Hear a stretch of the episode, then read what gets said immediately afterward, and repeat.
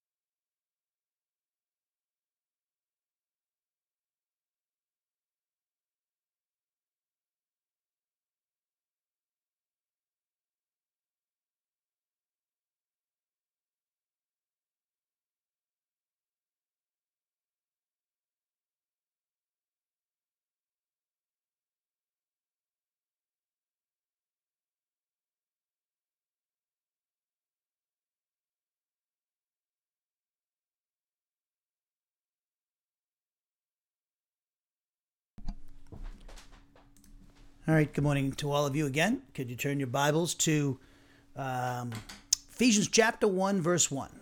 Okay, we're going to start our verse by verse study of Ephesians today. As you can see on the board, we're going to uh, look at uh, the beginning. Uh, look at the beginning of this verse, Ephesians 1 1. We'll be noting the identification of the author of the epistle. Uh, and then we'll be um, noting the description of himself there, and also then on uh, Tuesday, this coming Tuesday, on the 7th, we'll be looking at, oh, no, on the 7th. Uh, what's today? The 11th? So we'll be on the 14th. Oh, Valentine's Day, 14th. And uh, we'll be looking at uh, the rest of the verse, the identification of the recipients of the letter. So that's uh, what we're going to be doing today. And uh, just getting myself situated, make sure I'm lined up with the camera here. Uh, so we're going to um, begin this uh, verse by verse study of Ephesians. We finished our introduction, a part introduction, and uh, which uh, noted some very important things with regards to interpreting this particular letter correctly and properly. And so uh, that's uh, what we'll be doing. so now today we, we get into the verse by verse study. And we're an expository type ministry for those who are not familiar with that. expository type, type expository type ministry is one that um, that we go through the different books of the Bible Old Testament, New Testament. We alternate between between Old Testament, and New Testament. We go verse by verse, paragraph by paragraph, book by book. Uh, for instance, uh, something like Ephesians we'll go verse by verse, and uh, and and also, but when we go to, if those who've done Genesis with me or Exodus or uh, books like that, we cover more ground. We'll take a paragraph or whatever because they're uh, bigger books, and also the type of genre, literary genre it is. A lot of times, historical narratives, you can take big chunks. So, um, but something like Paul, we've given up propositions and commands and prohibitions and affirmations and assertions and all stuff that some of them you could do a, a, lesson on each one of them. So, but what I try to do when I do that is when I go verse by verse is also keeping in uh, mind always the context in which we find uh, the verse that we're, we're studying, the context in which it's found, whether it's what's gone on before it or what goes after immediately after it, and then we try to look at the statement or whatever verse we're looking at in light of the whole epistle or book we're working on, and then in light of the New Testament and Old Testament, whatever uh, testament we're in, and then in light of the whole Bible. So. Uh, so uh, that's uh, so we're uh, we, all of our recordings for those who are unfamiliar with this ministry. We always have new people coming into the ministry uh, because on the on the internet, uh, I don't I don't know who pops in unless they email me. we we're um, Wenstrom Bible Ministries is a non-denominational church. I was ordained in uh, Grace Bible Church in Somerset, Mass. back in 1998. Started my first church plant in August of 2001 in the Iowa, Cedar Rapids, Iowa area. Uh, I had a church there in uh, Norway, Iowa, and I left there in two, August of 2010 and started a house church with some other families in Marion, Iowa, which is adjacent to Cedar Rapids. And then in 2019, I left there in June to uh, return to Massachusetts, and uh, I helped my to help my dad with my mother who had has dementia. She's now in a nursing home. I spent three years with him and her, and then. Uh, then, uh, since the crisis passed, she's in a nursing home. She's doing better, and, and uh, she's not at home. And it was very difficult for my father, so I decided to come back and help him with her. And so then, eventually, we had to put her in a nursing home, unfortunately. And uh, but she's doing well there in, in the town that we're in. Uh, that my dad, uh, our hometown, so he gets to see her every day. And uh, so about a year after he we had to put her in, you know, I, I got a, an offer to uh, start a church out in uh, in Huntsville, Alabama, where I am now. Where Wenstrom Bible is now located, where I am broadcasting. I'm actually broadcasting about a half mile from the church that I uh, now am the pastor of, Doctrinal Bible Church in Huntsville, Alabama. And uh, if you're in the area, we're at 1215 Russell Street Northeast in Huntsville, Alabama, right off Oakwood and uh, and um, Andrew Jackson right around that corner there. So if you're in the area, come on down. And uh, I teach there on Wednesday evenings at 6:30 p.m. and uh, and also on Sundays. I teach two sessions with a break in between. Um, right now over there, I'm teaching the book of Obadiah. We'll be looking at verses 13 and 14 tomorrow, and then on Wednesdays, I'm teaching the Doctrine of Inspiration. So what I do at Doctrinal Bible Church is very similar to what I do here with Wenstrom Bible Ministries. Is that I do um, I do a book on Sunday, whatever the book I do. I do the different books of the Bible on, on Sundays, and then on the weekday, on the weekday, on Wednesday evenings, I do. I do also um, the different doctrines of the Christian faith. So we've already knocked off uh, Trin- the Trinity, canonicity, and now we're doing the doctrine of inspiration. And uh, with Wenstrom Bible Ministries, uh, my class schedule is Saturday, Tuesday, and Thursday at 11 a.m. Central Standard Time. And again, I'm located uh, at 603 O'Shaughnessy Avenue Northeast, Huntsville, Alabama, 35801 for those who want to. Um, who send uh, money to this ministry. That's our new address. And also, you can people give through PayPal on our Wenstrom.org uh, website. Uh, people who can uh, contribute to the ministry through, ministry through PayPal. Uh, some people send checks. Some people send um, send it through PayPal, whatever is convenient. And then with uh, DBC, with Doctrine Bible Church, I'm teaching on Sunday mornings at 9:30. We start, and then we have a break for about. I teach about almost an hour, and then I take a break. It depends on. It could be 10, 15, 20 minutes. It depends.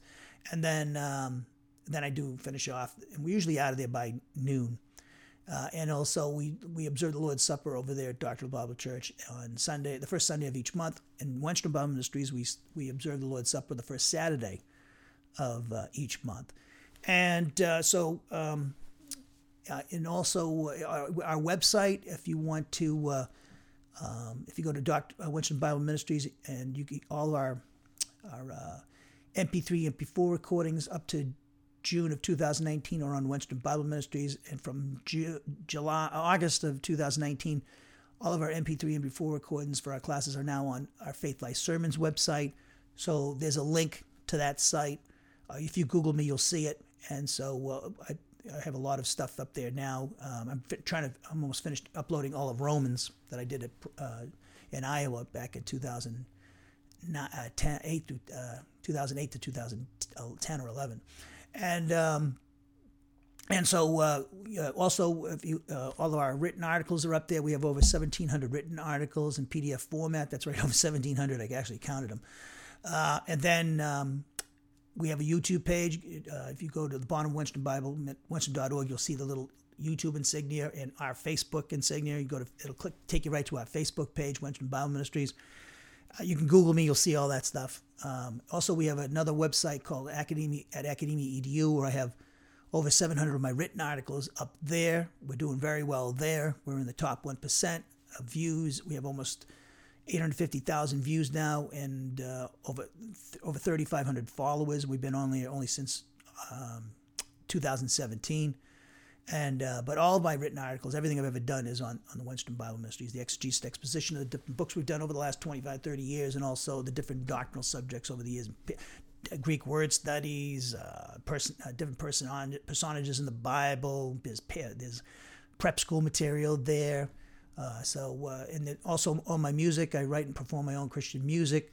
And actually, I'm getting one of my songs, Don't Grow Weary, professionally recorded with a guy here in Huntsville who's very talented. He's only 22 years old, but he's really good. And it's almost done, so I'll pop it onto the website eventually. It's going to be uh, released on uh, Spotify.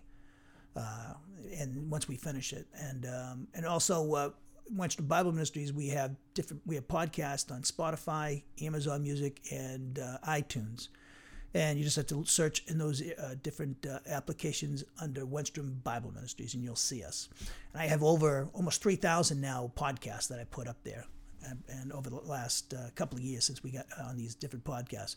So um, a lot of material there, and uh, we're, we're, grace ministry. And of course, uh, Galatians 6 6 says, Those who taught the word of God to share good things with those who teach them. So if you are benefiting from my, te- uh, my teaching, it's you're obligated, according to that passage, to reciprocate and and because uh, I'm I'm totally uh, I'm supported by the, the, the financial gifts of uh, the the the, uh, the, body of Christ. Uh, I don't put a price on my teaching. I've had actually deacons in the way back asking why I don't do that. It's like, well, uh, I don't want to have money. If you look at there's an article on our website.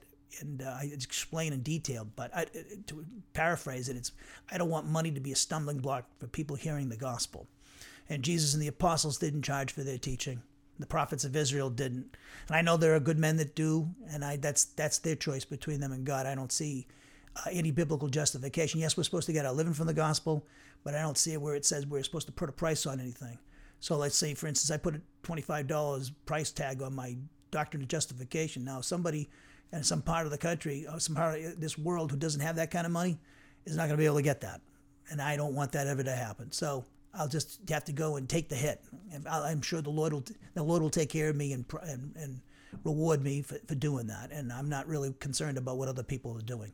I just don't see the, the justification biblically. I mean, yes, we, if you could give me good reason why I can charge for my teaching, biblical justification, I would do it in a flash. It would make my life a lot easier.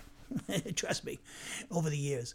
Uh, but uh, I'm not going to do that because I don't see any biblical justification. I've yet to have any any read any scholar that's changed my mind about that. So, and so uh, that's uh, so that's uh, who we are, what we do, and let's take a moment of silent prayer. This is our custom. We always take a moment of silent prayer to examine ourselves.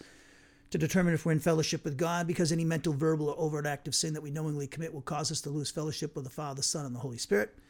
But according to 1 John 1 9, if we confess our sins to the Father, He, God the Father, is faithful and just to forgive us our sins. In other words, He purifies us from each and every wrongdoing. And we maintain that fellowship by obeying the Spirit who speaks to us through the scriptures which He's inspired. So, if there's anything that's bothering you, disturbing, or distracted you, do what 1 Peter 5 7 says cast all your anxieties upon the Lord because He cares for you. So, with that in mind, with our heads bowed and our eyes closed, let us pray.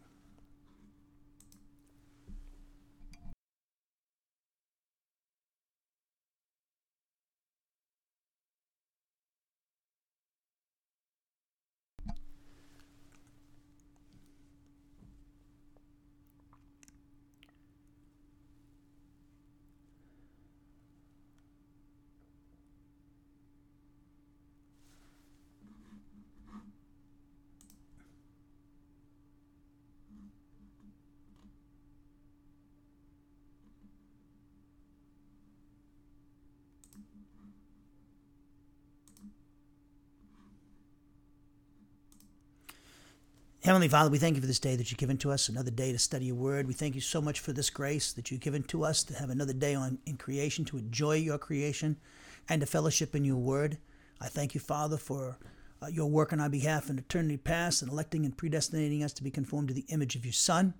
I thank you, Father, also for uh, the work of your Son and his crucifixion, death, burial, resurrection, and session at your right hand, which delivered us from eternal condemnation uh, enslavement to sin and Satan's cosmic system, spiritual and physical death, our personal sins, condemnation from the law. And we thank you for the work of the Holy Spirit in our lives, from regeneration to resurrection, in particular, at the moment of our justification through the baptism of the Spirit, identifying us with your Son in his crucifixion, death, burial, resurrection, and session at your right hand, which if we appropriate by faith, we'll be able to experience that victory in time.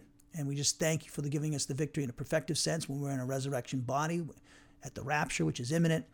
And uh, we thank you for this great love that you demonstrated to us, to both your Son and the Spirit, when you sent your Son to the cross to suffer your wrath in our place when we were your enemies. And then raising us up and seating us with your Son, Jesus Christ, when we were dead in our sins and transgressions. So we thank you for this grace and this love. And we pray that we can reflect this love back in our interaction with each other in the body of Christ and also the non Christian community.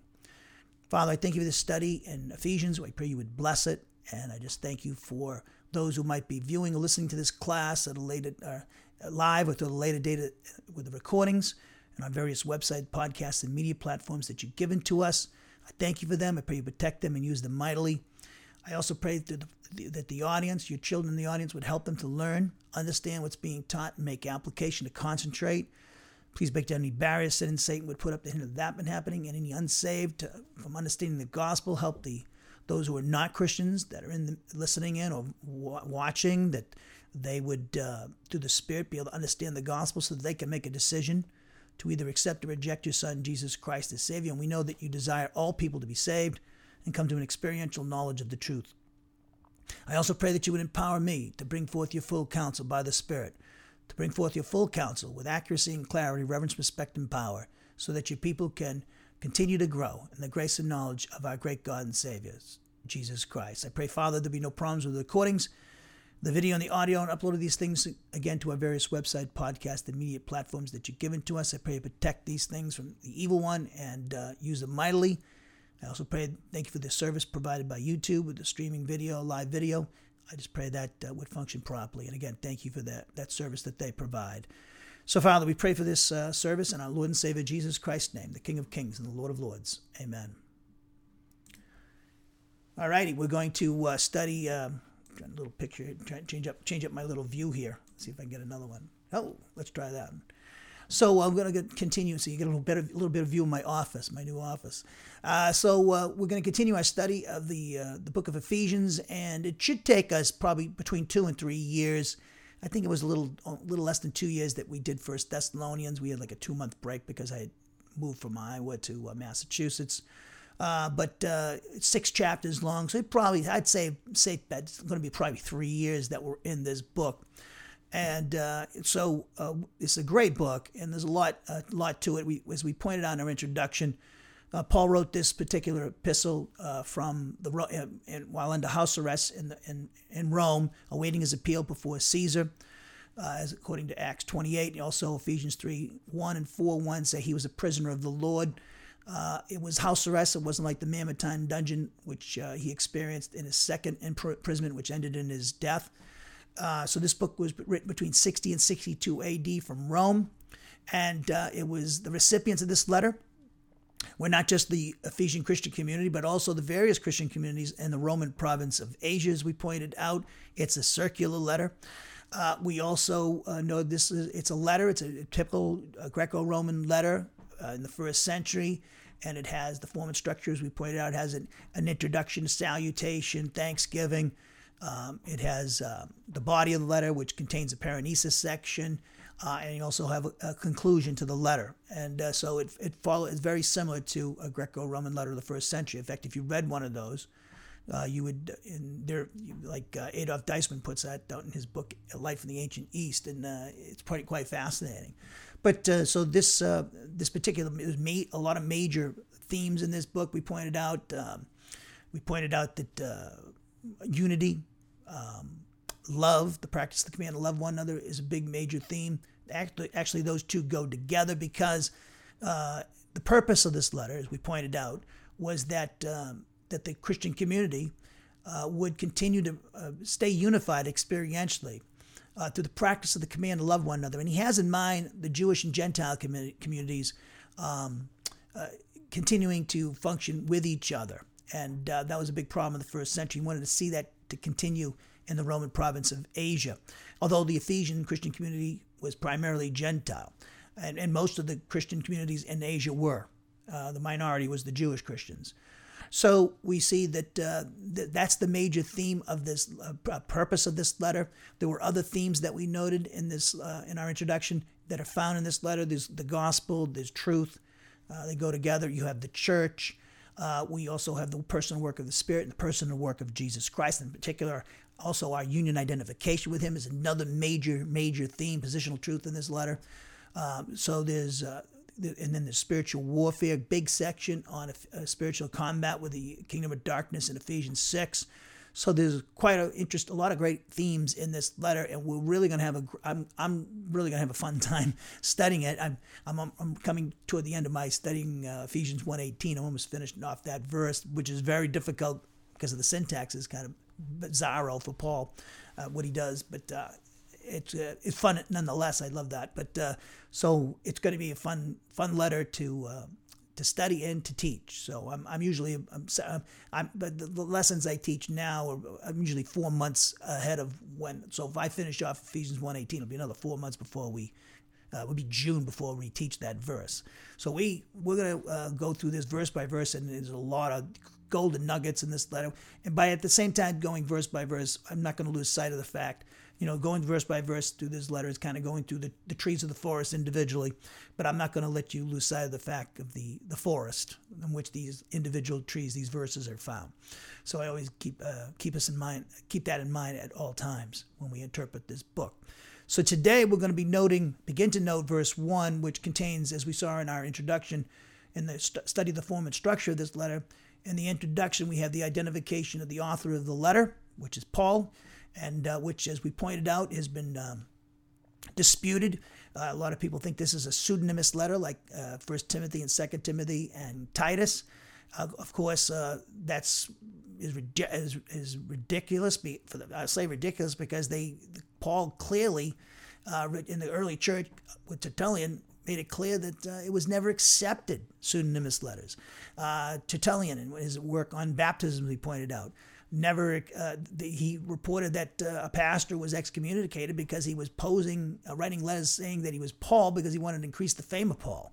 They excommunicated with him. Even though he had he wanted to increase the fame of paul they never accepted that kind of behavior. And also paul says that in Second timothy and chapter at the end of his letter there he says that we book we studied in detail he said uh, you know this is the authenticating mark that I use, and he had to use that because somebody was uh, he was afraid that somebody uh, there was a false doctrine in Thessalonica saying that the day of the Lord had taken place in their day and age, the tribulation period, and that had, was not the case. And he said even if somebody wrote a letter allegedly from us, it's not true. So he he's put that authenticating mark there because this in the future will protect them from forgeries. He was concerned about forgeries. He makes that clear in Ephesians, uh, Colossians 4:18, Galatians 6:11.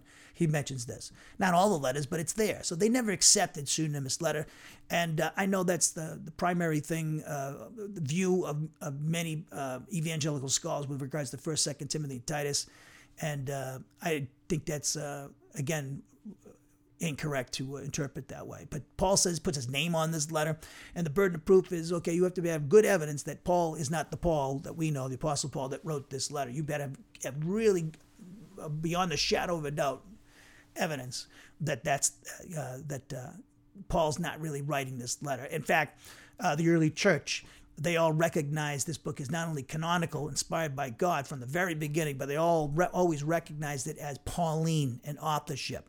They never thought for over 1800 years, it wasn't until the 19th century that guys started talking about First and Second Timothy not being Paul.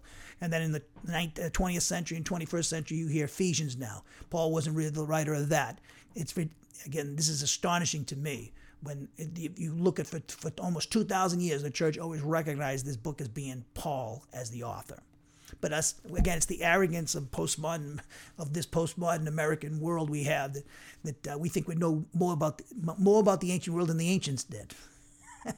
so we don't really have much respect for the our, our predecessors, uh, and because the church doesn't really, in general, not always, not everyone, but in general, the church church really doesn't understand their heritage. And I'm not saying the early church fathers are, uh, got it right all the time, but uh, when it comes to things like authorship of these books and canonization of these books, I think we need to pay attention to them. Uh, uh at, at, all times. So, uh, we're going to be looking at the identification of the author of this particular letter today. So, uh, if you look at my trans, what I'm going to do, let's. Uh, I got my translated completed. Uh, we'll read. We'll read the um, the Net Bible's translation of the first 14 verses. And I'll, I'll, do that because, you know, the first two verses of the salutation, the introduction, and then verses 3 to 14 are actually the beginning of the body of the letter, which actually the, serves as the preface of the letter, which is in the form of a doxology.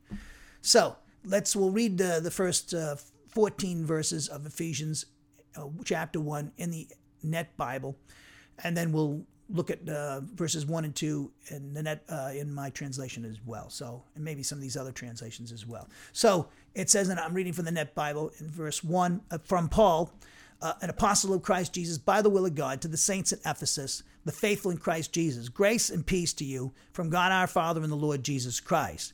Blessed is the God and Father of our Lord Jesus Christ, who has blessed us with every spiritual blessing in the heavenly realms in Christ for he chose us in Christ before the foundation of the world, that we may be holy and unblemished in his sight. In love, he did this by predestinating us to adoption as his sons through Jesus Christ, according to the pleasure of his will, to the praise of the glory of his grace that he free, has freely bestowed on us in his dearly loved Son. In him we have redemption through his blood, the forgiveness of our trespasses, according to the riches of his grace, that he lavished on us in all wisdom and insight. He did this when he revealed to us the secret of his will, according to his good pleasure that he set forth in Christ, toward the administration of the fullness of the times, to head up all things in Christ, things in heaven and things on earth. In Christ, we too, having claimed as God's own possession, since we were predestined according to the one purpose of him who accomplishes all things according to the counsel of his will, so that we, who were the first to set our hope on Christ, would be to the praise of his glory. And when you heard the word of truth, the gospel of your salvation, when you believed in Christ, you were marked with the seal of the promised Holy Spirit, who is the down payment. The Holy Spirit, as he says, is the down payment uh, of our inheritance until the redemption of God's own possession to the praise of his glory. Let me give you my translation of uh, verse 1 and 2 from Paul, an apostle of Christ Jesus, by God's will to the saints who are living in Ephesus, specifically to those who are believers in Christ Jesus. May the grace originating from God the Father and the Lord Jesus Christ, resulting in peace, cause itself to be manifested for the benefit of each and every one of you. Let me give you the NIV's translation of these two verses. Paul, an apostle of Christ Jesus, by the will of God, to God's holy people in Ephesus, the faithful in Christ Jesus, grace and peace to you from God our Father and the Lord Jesus Christ. And then lastly, uh, the ESV, Paul, an apostle of Christ Jesus, by the will of God, to the saints who are in Ephesus and are faithful in Christ Jesus, grace to you and peace from God our Father and the Lord Jesus Christ. So, as we noted in our introduction, the structure of Ephesians is written according to the pattern of letter writing found in the ancient world during the first century. Now, the general form of a first century letter contained the following elements, which we see in Ephesians. One, we have the author identifying himself. And number two, the author identifies the recipient or recipients. Number three, we have the greeting, which would be verse two for uh, Ephesians. And then we have the main body of the epistle, with uh, Ephesians. It begins at Ephesians 1 3, ends in Ephesians 6 20. And then we have the closing greeting, which is uh, verses 21 to the end of the book. And, uh, and then final, number six, we have a final signature of endorsement by the writer of the letter. Now, the final signature of, uh, signature of endorsement authenticated the letter's contents and served as protection against fraudulent correspondence, as I pointed out to you. And the final signature was also important because frequently an amanuensis was employed by uh, the author to write the letter. And uh, you see, this Romans was written by Tertius. He was the amanuensis. amanuensis. Of course, Paul had to sign off on this letter. There's a man named Richards who does a great job on on these books and how some of them how much they would have cost in the ancient world. Like Romans would have cost a bundle, and it was massive letter compared to other. Most letters were like you know very very small. Paul puts out Romans. It's just like a it was like unheard of like at that time what, what, what Paul was doing. That cost a lot of money. But he would use guys who were basically like the secretary. And uh, so, uh, and a lot of times he would give them freedom at times, I think. But also at the same time, um, he always had to sign off. He had to check out the contents before he signed off on it and it went out to the various uh, uh destinations that he wanted the letter to go to. So uh, the amanuensis, his work was always checked by the writer, like such as Paul. And so uh, the, the epistolary structure of Ephesians is as follows. We saw this in our introduction when we noted the form and structure of the letter. Number one, we have the identification of the authors we just read in Ephesians 1 1. And then number two, as we saw in Ephesians 1 2, we have the identification of the recipients of the letter. Then we have the body of the letter. As I said, it begins at Ephesians 1 3 and it ends in Ephesians 6 20. And then lastly, we have the closing, which is found here in Ephesians in verses 21 to 24 of chapter 6. So, therefore, as was the case when Paul wrote the epistle to the Christian community in Rome, the Apostle Paul identifies himself as the sole author of the epistle to the Ephesians. We've seen in a lot of Paul's letters, we've done a lot of Paul's letters. We've done Romans over 500 hours. When I was in Iowa, we did Colossians, we did 1st and 2nd Thessalonians, we did 1st, 2nd Timothy and Titus, we did Philemon. Uh, so we've done. All, in fact, we did, we didn't finish uh, uh, in Iowa Philippians, but we'll be, end up doing it here eventually, um, Lord willing. And so, so but we see in uh, we see like Romans, Paul is the sole author in this letter. He doesn't identify Timothy with him or something like that. So here he also identifies the Christian community in Ephesus as the recipients of the letter, and as we pointed out. Uh, however, he is actually writing to the various Christian communities throughout the Roman province of Asia and uh, and not just the Christian community in Ephesus. And uh, we know this because he doesn't, as we pointed out in our introduction, and we'll be noting this again when we note the identification of the recipients of this letter uh, on uh, Tuesday. But uh, we know this was a circular letter for a couple of reasons. One, uh, we have no identification. There was no personal greetings that we see in this letter. If you look at the book of Romans, like chapter 16, Paul has a ton of greetings to people. And you would expect Paul to have a lot of greetings for the people that he's in Ephesus because he was there for three years. Uh, Ephesians, uh, Acts 18 all the way to Acts 20 tells us that Acts 18, 19, and 20 make clear that he was there for three years.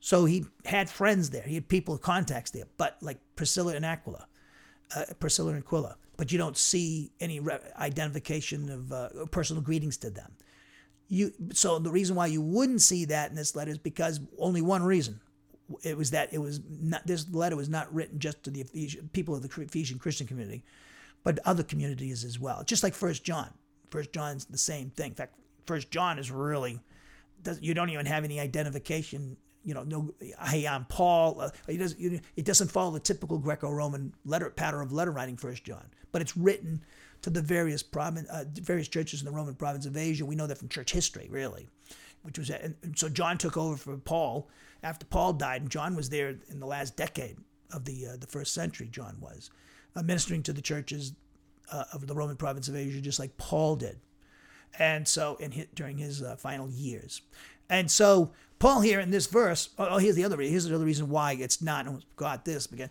but the other reason why it's a we know it's a circular letter is uh, the prepositional phrase. Uh, in in Ephesus, where if you note the Net Bible has a little note when it says in Ephesus, they say the earliest and most important manuscripts. That's what the MSS means are omitted in uh, omit in Ephesus, and he gives you the, the P46 and different documents and uh, Sinaiticus and whatnot in Alexandrinus. And so these are different manuscripts we, that they're, they're identif- These manuscripts are identified with these P46. This is the papyri, and 46 is the number of the the document. But so um, they don't. The earliest and most important manuscripts it, they omit this particular prepositional phrase, and um, that's significant. And why would they do that? Well, it, was, it had to be a circular letter. So what Dan Wallace, Dr. Dan Wallace, great scholar, one of the giants of my generation, uh, he uh, has the scenario that uh, Paul wrote this from Rome, sent it to Ephesus because Ephesus was his home base, and, and uh, more copies. We have more, uh, more, copies of this. We have all the majority of the copies that we have have the prepositional phrase in it because that was his home base, and they made the most copies. But also, uh, so it was then sent on to Laodicea. We know that because Marcion, what he says, one of the ancients, he said that he saw the same contents that we call Ephesus, Ephesians today. He saw it entitled uh, to the saints in Laodicea. And that's what a lot of scholars think that what Paul mentions at the end of Colossians chapter 4 about the letter to the Laodiceans, had that read, that's the Ephesian letter. It, I believe, it probably is. And uh, because Marcion saw evidence for this, okay? and then it was sent on to the other cities in the Roman province of Asia. In fact, I got a I got a map here, and so here's the Roman province of Asia. So it uh, let me get my pen going. I finally find out where the pen they changed on me. Uh, they changed the and so I hadn't used the pen in a while. So they had changed logos did change up some things, which are great. And I just couldn't find my pen one day. And I was over here at DBC. Where's the pen? So I used my, my, my mouse pointer. So I got my pen back. So he comes in from Rome, and he wasn't flying. he comes in and it was uh, you know, the letter comes in with Tychicus with the letter. He comes, he doesn't come and take a jet. You know, he didn't take a, T, a Delta. Uh, so uh, he, he he comes in, you know, by land and sea, crosses the Aegean Sea, and so he comes into Ephesus, and they make copies of it, and then was sent off to Laodicea, and then it probably went to Hierapolis, and then you got Philadelphia, Sardis, Smyrna, Thyatira, Pergamum.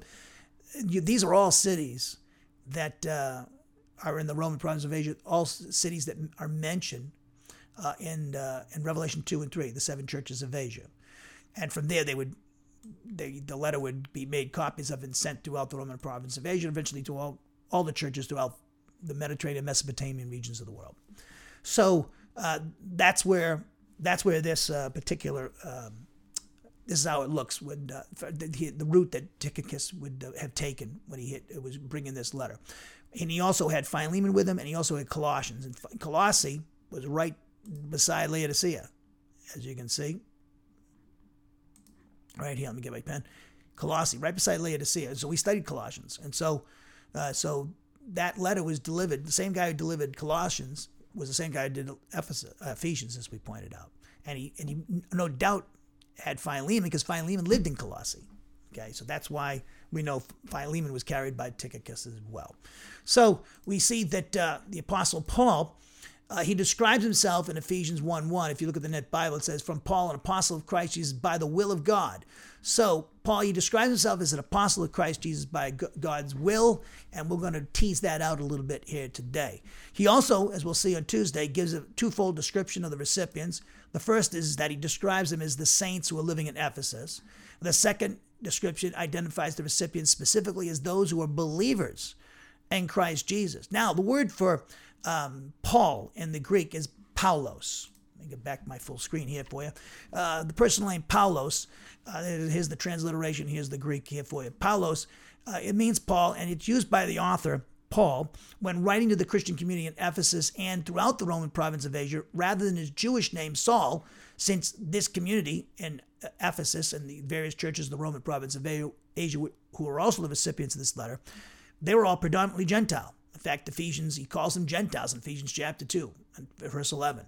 So Paul, and he, this is why he uses his name Paul rather than Saul, is that his name, this name Paul, was he he used because uh, when he's with the Gentiles, and this was his this would be his uh, his Greco-Roman name. Uh, so when he went, uh, the name he would use when dealing with the Gentiles, and he was the apostle to the Gentiles, as we'll say. And that doesn't mean he didn't went to the Jewish com- Christian communities, but he did. He went to the Jew first and then to the Gentile, like it says in Romans chapter one. But his primary, primarily, he was sent to the Gentiles, and he would go to the Jewish synagogues in every city first, and then he would go and move on to the Gentiles, and usually after they had rejected him. The majority of Jews rejected him in the synagogue. So Paulos, Paul, is used by the author here when writing to the Christian community in Ephesus and throughout uh, the, Ro- the, various uh, Christian communities throughout the Roman province of Asia, rather than using his Jewish name Saul, because uh, these Christian communities in the Roman province of Asia, and Ephesus being included, were predominantly Gentiles. So Paul was his name he used among the Gentiles. In fact, as I said a few moments ago, and many times in the past, actually, the Lord Jesus Christ authorized Paul to be the apostle to the Gentiles. This is according to Acts 9:15. It says, But the Lord said to him, Go, because this man is my chosen instrument to carry my name before the Gentiles and kings and the people of Israel. Remember, that's uh, uh, the guy he was talking to is Ananias. And so uh, and he was telling him to go see Paul. Now, also Acts 22 21. Uh, Paul mentions that the Lord said to him in Acts 22 21, while giving his defense uh, he, before Agrippa, he says, Go because he said the Lord said, told him, Go because I will send you far away to the Gentiles, which he did. Uh, Romans 11 13.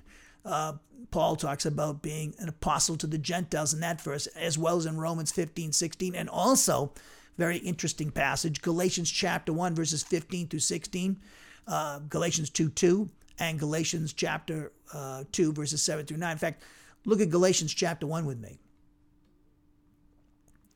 And look at it says in verse 11, Galatians 1 11. Paul writes, Now I want you to know, brothers and sisters, that the gospel that I preached is not of human origin.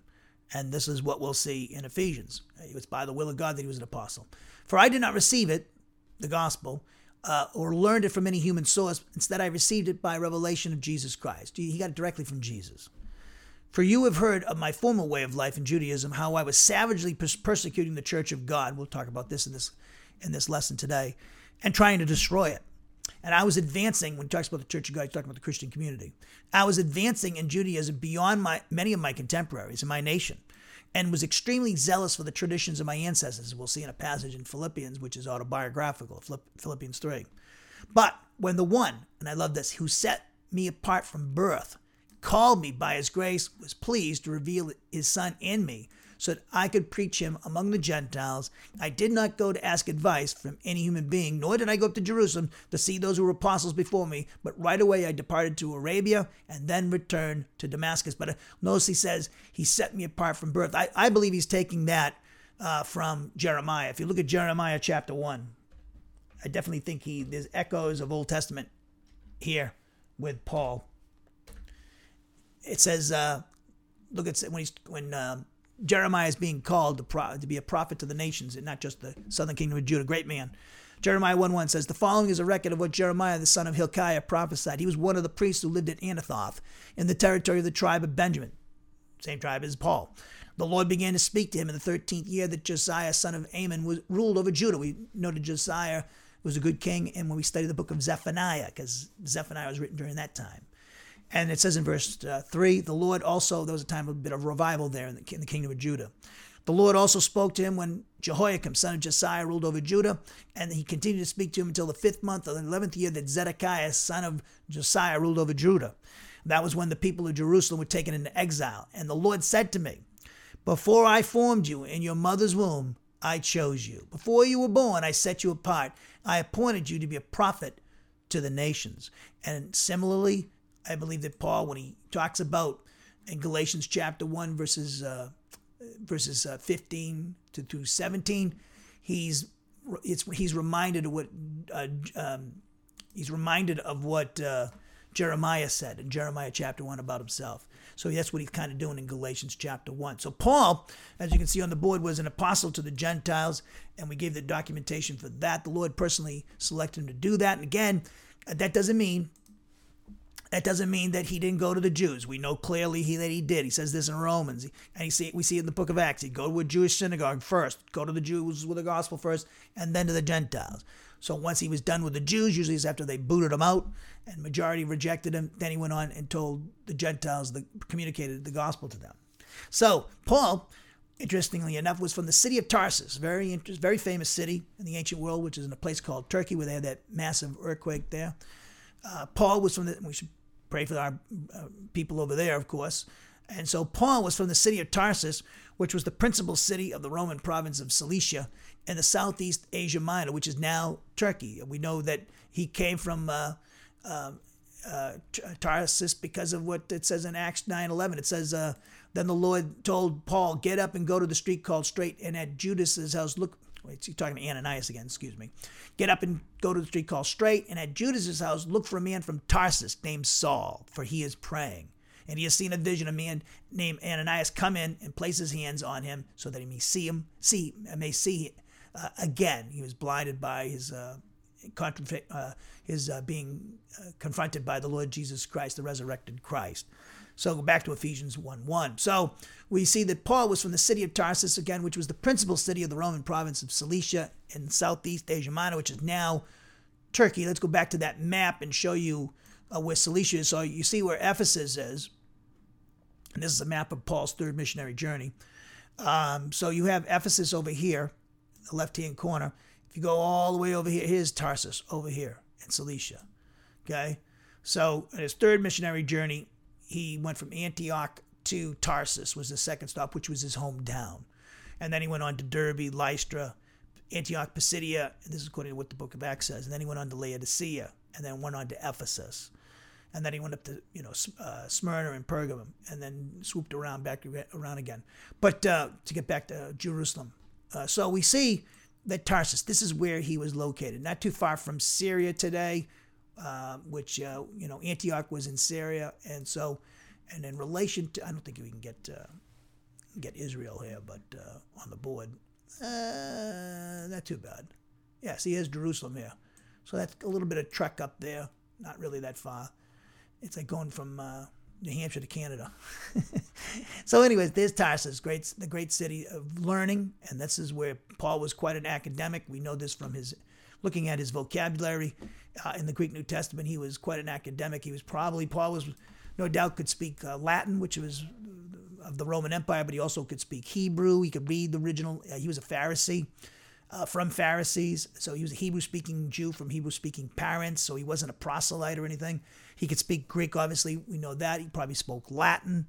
Um, I'm sure, that, I believe that, I, I, bet you Jesus probably was could do Latin and Greek too. You know, that was spoken, and he, obviously Aramaic and um, and also uh, Hebrew. Jesus all could speak. We know he, could, he was definitely bilingual because he could speak Hebrew and Aramaic. We know that but probably Greek too. He probably could do Greek speaking too, like a lot of Jews in Judea, because the Romans were, you know, they spoke Latin in the government and their uh, in their law, but uh, they also spoke like everybody else Koine Greek. And uh, so I, I, believe Jesus probably spoke. He could probably have quite, uh, uh, quite possibly, Jesus could have spoke four languages, like Paul. So Tarsus as we can see on our map, was located on the Tarsus River, 12 miles from the Mediterranean coast, as I just pointed out to you. Now, there's a couple of passages in the in the New Testament that are autobiographical with Paul. Uh, first one is in Philippians chapter three. In Philippians three, five, and six, Paul gives a com- composite sketch, really, of himself prior to his conversion, which marked him out as the top young rising star in Judaism. We saw that he gives a little bit of autobiographical, autobiographical sketch as we just read in Galatians chapter one. He was the he was going way past his contemporaries in, in, in his zeal for the law, as we pointed out. So his Jewish name again was Saul, and he was the most famous Jew of his day. In fact, how do we know that? Well, if we just we just pointed that out in Galatians. Let's see if I can get that for you. Let's see. Get let me get me Galatians. Oh, I couldn't do it. Let's do this. All right. So as he says uh, in verse uh, 14, Galatians 1.14, I was advancing in Judaism beyond many of my contemporaries in my nation and was extremely zealous for the tradition of my ancestors. Okay, so this tells us that Paul was probably the top celebrity in Judaism because of his efforts. So let's look at Philippians chapter 3, verses 1 through 6 on the board. I'm reading from my translation of this book. And uh, this is a book I want to teach. I, I, started off teaching it. I never even got through chapter 1 when I was at, uh, in Iowa, in my first church plant. But uh, I finished the Exegesis and Exposition. It's actually one of the first books I ever did. It was the first book I ever did from the original Greek. So I know this book inside out. So we're going to, uh, we'll do it in the future. And uh, it's a great book. And so Philippians chapter 3, verse 1. Again, I'm reading from my translation. From now on, my brothers, you can say my brothers and sisters, all of you begin rejoicing and continue doing so because of the Lord. Writing these same things for all of you is in fact never bothersome for me, but safe for all of you. Beware of those dogs. He's talking about the Judaizers. Beware of those evil workers. Still talking about them. Beware of the mutilation. And the reason why he describes them this way, the Judaizers, is because these are uh, Jewish individuals are trying to put Gentile Christians, Jewish Christians, try to put Gentile Christians under the law. We saw them in Acts 15. And after the church council said, no, you don't put the Jews under the uh, Gentiles under the law, Gentile believers, these guys continue to do that. And uh, going against uh, James and the what Peter had uh, had decreed. So he says, Beware of those dogs, beware of those evil workers, beware of the mutilation, because we are the circumcision, those who are uh, born again and saved and identify with Christ through the baptism of the Spirit. Because we are the circumcision, those who are serving God the Father by means of the Spirit of God, who are priding our, themselves in the nature and doctrine of Christ Jesus, who have no confidence in the flesh. Although I myself, having confidence in the flesh, if anyone of the same race, i.e., Jewish, claims to have confidence in the flesh, and some claim to have confidence in the flesh, that's the Jews, I more. With respect to circumcision, his, his autobiographical sketch. With respect to circumcision, eighth day, just like he was supposed to as a Jewish boy. Descended from the nation of Israel. He's not a proselyte. A member of the tribe of Benjamin, great tribe. Uh, the product of uh, Jeremiah is the product of it. A Hebrew speaking Jew from Hebrew speaking parents. Legalistically, a Pharisee. Zealously persecuting the church. Self righteously religious. I conducted myself irreproachably. This is self. Uh, he's communicating how self righteous he was. Also in First Timothy, No, before we go for the first Timothy, now notice this. So he's putting this out there because the Judaizers were always, uh, you know, boasting about their background, kind of like a, a, Bible scholar today boasting about his PhD. I'm not nothing against it, and they worked hard to get those, I'm sure. Uh, but well, you know, you're a doctor of theology or whatever, you know, or I got a master's of divinity or something like that. So you know, they're, they're boasting about their, their their credentials, and that's what the Judaizers would do, because they they uh, they thought that would impress the different Christian communities to listen to them rather than Paul. You know, Paul was you know beat up, have a lot ex-con. He was rejected by his own people. Uh, he was you know scourged several times by the Jews uh, in the synagogue. Uh, for uh, being a, a, rebellion and traitor, and promoting Jesus of Nazareth, who was crucified by the Jewish authorities and, and saying he's raised from the dead. So Paul was not, uh, he didn't have much credentials in the eyes of many people. But uh, so that's why he's making a point. He says, I got better credentials these, than these Jewish, um, these uh, Judaizers. Now, let's look at another passage. Look at 1 Timothy chapter 1, verse 13. Paul gives us more information about himself prior to his conversion. Again, I'm reading from my translation, 1 Timothy 1, 12 through uh, and 13, a book we studied in detail. Paul writes, I continually possess gratitude to the one who empowered me, namely Christ, who is Jesus our Lord, because he considered me for himself as, a, as faithful by appointing me for himself for the purpose of service, which we've noted in several passages in Acts and Galatians already. Verse 13, even though he did this, even though I was characterized as being a slanderer, as well as a persecutor, and in addition, an insolent, violent person. See, God can use anybody. But in direct contrast to this, I obtained grace because being in a state of rejection, I acted due to unbelief. So uh, go back now to Ephesians chapter 1, verse 1. Ephesians 1 1.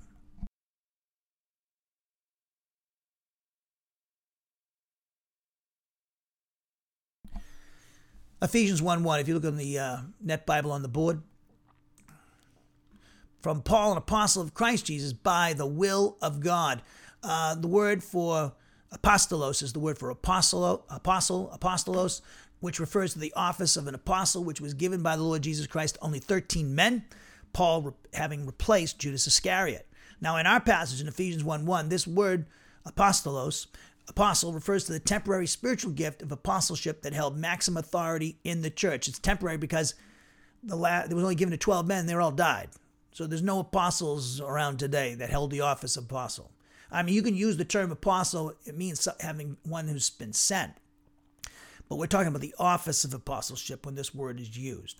So this gift uh, of apostleship was given to only 12 men and existed exclusively during the pre-canon period of the church age and is no longer existent as I said today as I said earlier it's no longer existent today because all 12 men have died and went home to be with the Lord now the noun apostolos apostle appears in the salutation of several of Paul's epistles namely Romans 1 1 uh, 1 Corinthians 1 1 2 Corinthians 1 1 Galatians 1 1 and Ephesians 1 1 and Colossians 1 1 however Interestingly enough, it doesn't appear in 1st and 2nd Thessalonians, Philippians, and Philemon.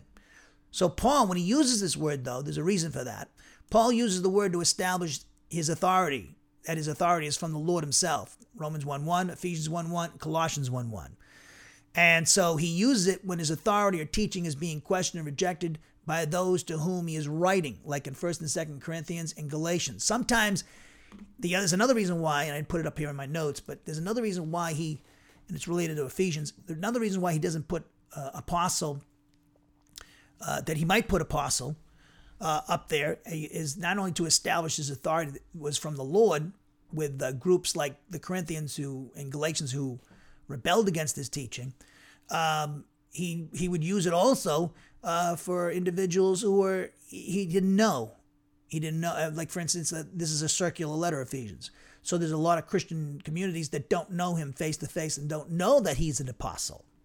They might not know that. So that's why he puts it there in Ephesians. And, and in Thessalonians, the Thessalonians and the Philippians were faithful to Paul's teaching and he had a great relationship with them. So he didn't use the term apostle when writing to them. His authority was established and respected. Philemon, he doesn't use apostle in, when he's writing to Philemon because Philemon was a personal friend of his. It was a personal note, that letter, and thus there was no need of Paul to establish his authority with these churches and Philemon.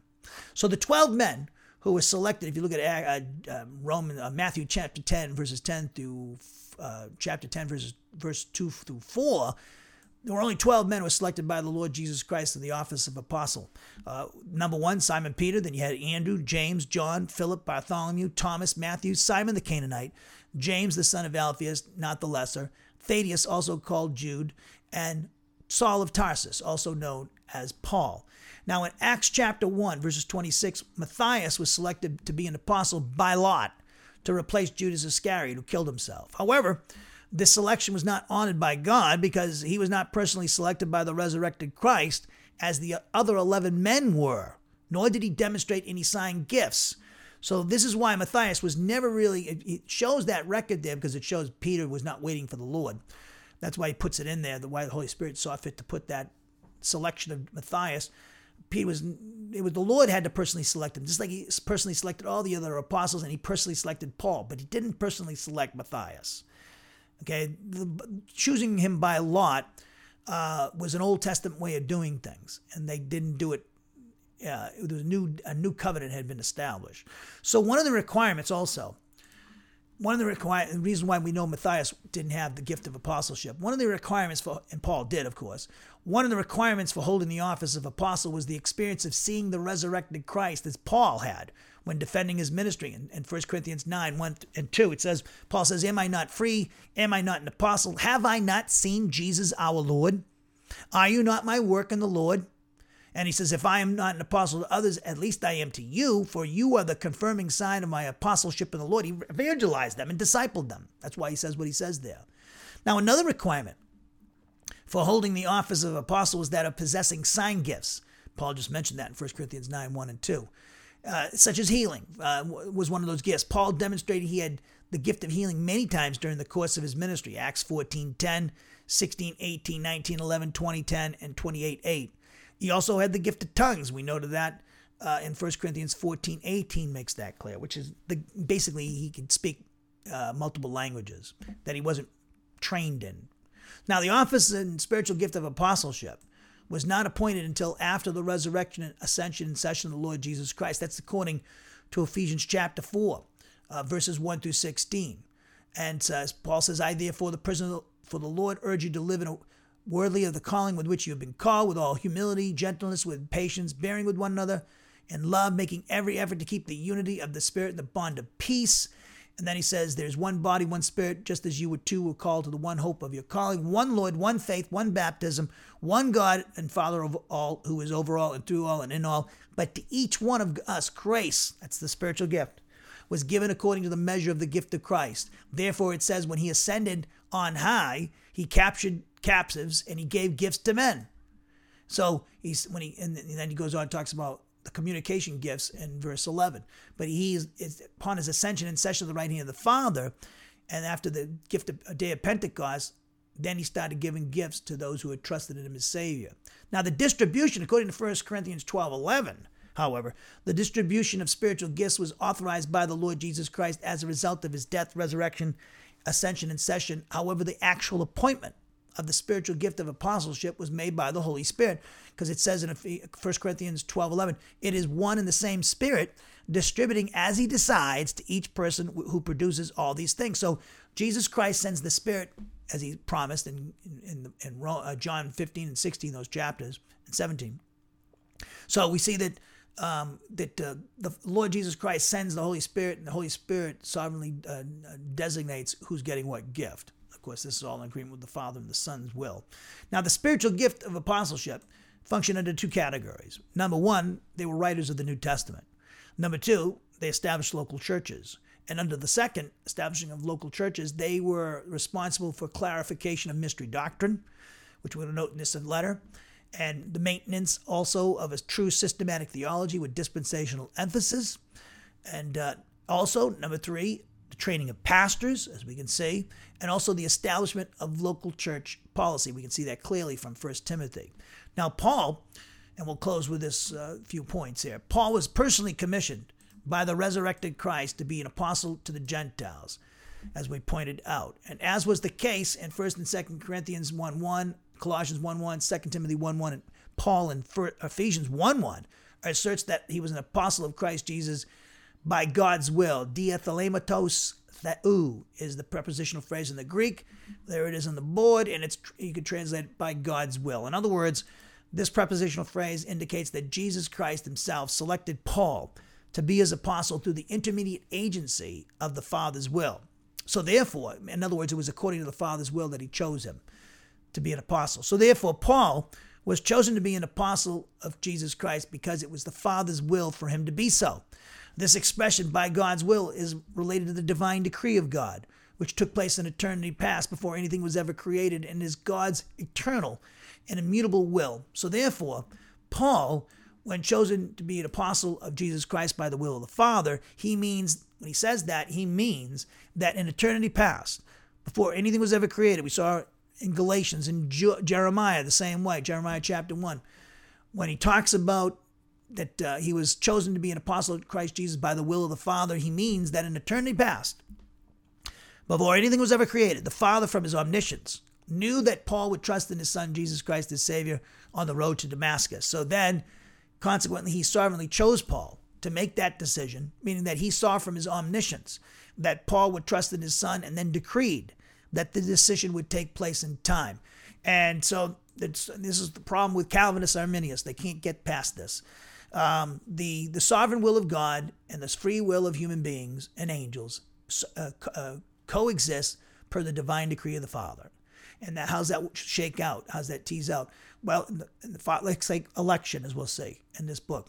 The Father elected us in eternity past by predestinating us to be uh, for adoption as sons and to be confirmed to the image of His Son, ultimately. And so He elected us and predestinated us in eternity past. This election of predestinating us manifested itself in time when we were declared justified by the Father through faith in Jesus Christ. So the sovereign will of God was not diminished in any way by through the function of human volition. Okay? per the divine decree, because they, the Father decreed in eternity past that the free will of human beings and angels would coexist with His sovereign will. So, in other words, He sovereignly decided that we would make the decisions that we would make, including believe in Jesus Christ as our Savior, and every other decision we would ever make in our lives. That's both men and angels, past, present, and future. So that's so therefore the sovereign will of God is never diminished in any ways because of the function of human volition. Very important. I would say what a great book that, that, that turned me on to that. And there's other books out there now, but they're few and far between. But there's I, I, I wish I could have the name of the guy off the top of my head, but it was a guy named Bob Thieme Jr. who did a book called Integrity of God, and in his appendix he had the thing on the divine decree. It was one of the greatest things ever written. it's unbelievable, and uh, that he what he knocked off there, but it's like it was an appendix, and just read study that, and you know the the, the whole Calvinist Arminius thing is just ludicrous. They keep nobody listens to each other. Nobody's getting past uh, what the other's saying. In fact, Calvinist wasn't even a Calvinist. Calvin wasn't even a Calvinist. Beza was a Calvinist. He was a five point Calvinist. The Arminius believes you can lose your salvation, and the the Cal, five point Calvinists they they diminish uh, human volition. They think uh, the function of human volition will uh, be diminished. Uh, will diminish the sovereignty of God. That's what they're very concerned. Five point Calvinists with that. They, they also believe in uh, limited atonement, which is ridiculous over and over. The I'm going to say ridiculous because it is, in my opinion, it is ridiculous because it's all over the place that he's uh, God, you know, wants all people to be saved. So he doesn't elect some people to be saved and others to be go to eternal condemnation. That's a joke. There's no way you can find that in Scripture. That's the case. And you can write me if you want. so let's close with this. As I as I beat up the Calvinists. Okay, it says uh, in, so in my notes it says here we have uh, when we Paul talks about he was sovereignly chosen to be an apostle by the will of God. This means that in eternity past, the Father sovereignly chose Paul to be an apostle of his Son. And thus, Paul's apostleship was based upon God's initiative and choice and not his or any human beings. And uh, so, therefore, this is he's mentioning this here at the beginning of the letter because some of these people who are going to receive this letter are not familiar with him, like the people of Ephesus would have been, because he spent three years with them. There are other church, other cities, other Christian communities throughout the Roman province of Asia that he never has met. Like, for instance, we saw in Colossians, he didn't even know who the Colossian, he didn't even know the personally the Colossian Christian community, members of that. He knew Epaphras because he trained him and sent him out there, and he evangelized and discipled the people out there in Colossae. But he, Paul, never personally faced, uh, met them, like he never met when he wrote Romans, he hadn't yet to meet the Roman Christian community. Eventually, he did. So this is why he's mentioning. He said, therefore, he's setting up the message here in this letter is from God. I'm the apostle, and I'm chosen personally by the will of God, selected by the Father and the Spirit. And uh, what I have to say is uh, from them, and as we'll say. So, so this is the we finish off uh, looking at the identification of the author here in Ephesians. Now we're going to look at on Tuesday at 11 a.m. Central Standard Time. Uh, Lord willing, we're going to note the, uh, the identification of the recipients of this letter, which is going to go into the fact that it's a circular letter. And so let's uh, let's close in prayer. Thanks for joining us, and uh, let's close. Heavenly Father, we thank you this time to study your word. We pray this lesson be a blessing to your people, bringing glory to you and your Son, Jesus Christ, and ministering to your people and any unsaved. In our Lord and Savior Jesus Christ's name we pray, the King of kings and the Lord of lords. Amen.